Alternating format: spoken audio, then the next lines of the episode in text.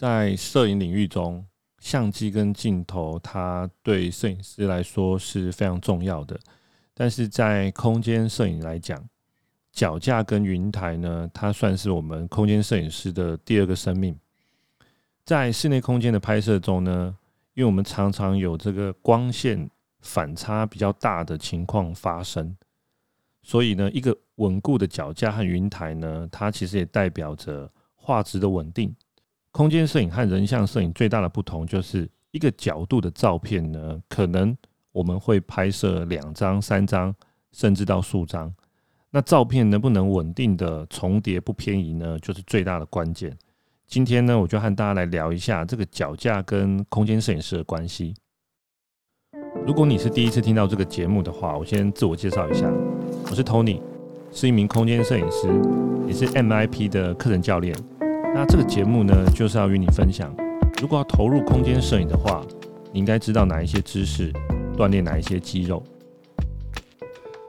在空间摄影的拍摄中呢，脚架跟云台是绝对必要的这个设备，就如同我们前面所说的，因为拍摄空间我们需要叠图，然后要画面稳定不偏移，那也要让你的画质不会因为细微的操作相机上的这个一些呃按钮。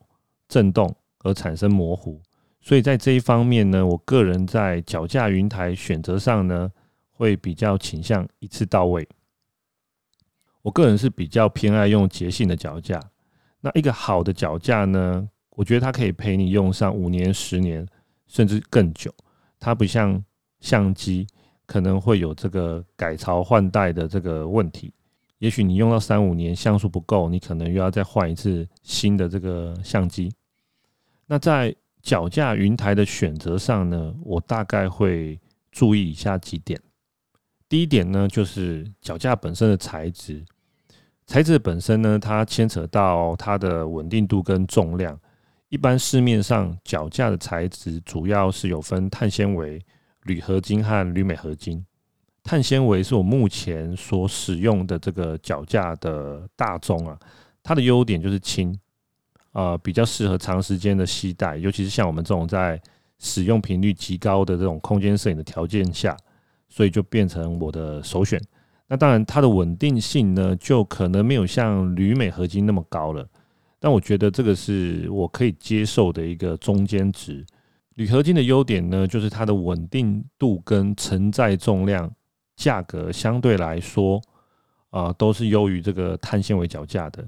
但是它的缺点呢，就是比较重。铝镁合金的特性跟价格，就是介于前面这个两个材质的中间。那第二点呢，就是脚架承载相机加这个镜头的重量。脚架和云台承重呢，其实都有关系。所以我们在购买的时候呢，都要注意，我们最大呢会装载到多重的机身跟镜头。例如我常用的镜头大概是十四 mini 到两百端。的这个镜头，所以我们相机加上镜头的这个重量呢，加一些配件，我大概抓三公斤左右。脚架、云台它的承载重量呢，就要超过这个数字，比较保险。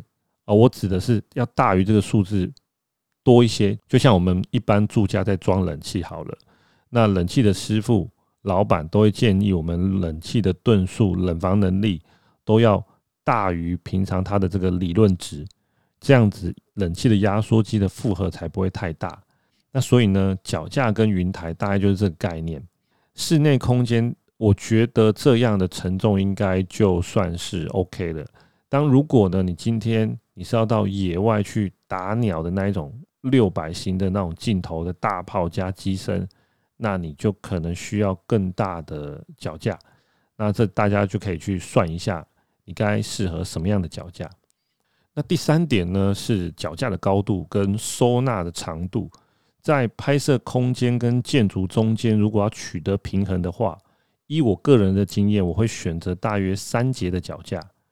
就是第一呢，它的收合来讲，对于我来讲，少了第四节的收合会快一些。那中柱拉到最高，加上相机云台的高度呢，大约落在。呃，一百六十到一百七十左右的高度，呃，我觉得大概会适合我。再来是在重量的携带上，我觉得就还算 OK。所以大概是这样的规格的脚架是我常带的脚架。但是我在工作上使用的脚架，呃，分为三款。第一款呢，就是我现在说的这个脚架规格。那第二款就是更小的脚架，它适合呢，呃，用在那种室内空间中，呃，譬如说我们放在桌子上呢，或者是放在一些角落的空间，例如像是琉璃台或一些书桌中岛等一些比较不容易用这个我们一般脚架去架设的这个台面空间，这样呢就可以拍出一个比较。刁钻的角度，那我就会比较倾向用这类比较小型的脚架。那这类的脚架，它的高度大约都落在三十公分左右，甚至可以更低。第三款脚架呢，就是我比较少用到的脚架了。它的脚架中柱拉伸到最大的高度呢，我这边用的大概可以超过一百九十公分。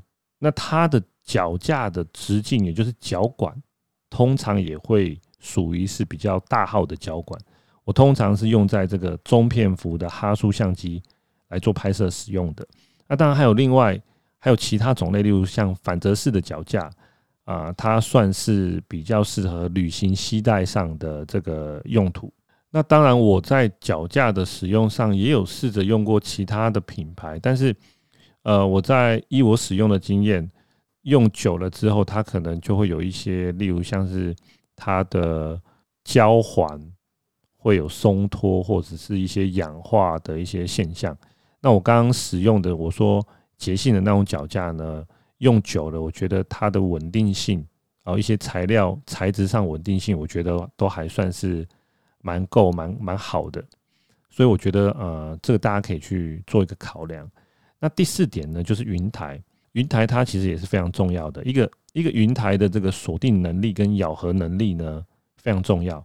呃，好的云台它可以牢牢的锁住你相机，加上你的相机镜头。我们在空间构图上呢，常常需要在观景窗去对齐垂直水平这种比较精确的线条。构图上呢，细微的这个差异在观景窗上哦，我们都是应该是用公里去计算的。那如果你云台的咬合能力，也就是它的锁定能力不够的时候，当你构完图，放开相机，画面可能又会产生一些偏移或者是因为这个重量啦，有一些那种呃垂头的这种效果，那这个就会影响你构图的精准度跟时效性。所以选购云台呢，我觉得注意的就是它这个锁定的能力。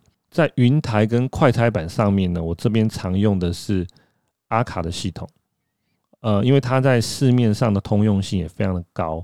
那我建议大家也可以选择用 L 型的快拆板去装载在你的机身上面，呃，因为这样可以方便你做垂直的构图，然后不用去调整云台的这个转向，我觉得这个也是非常的方便。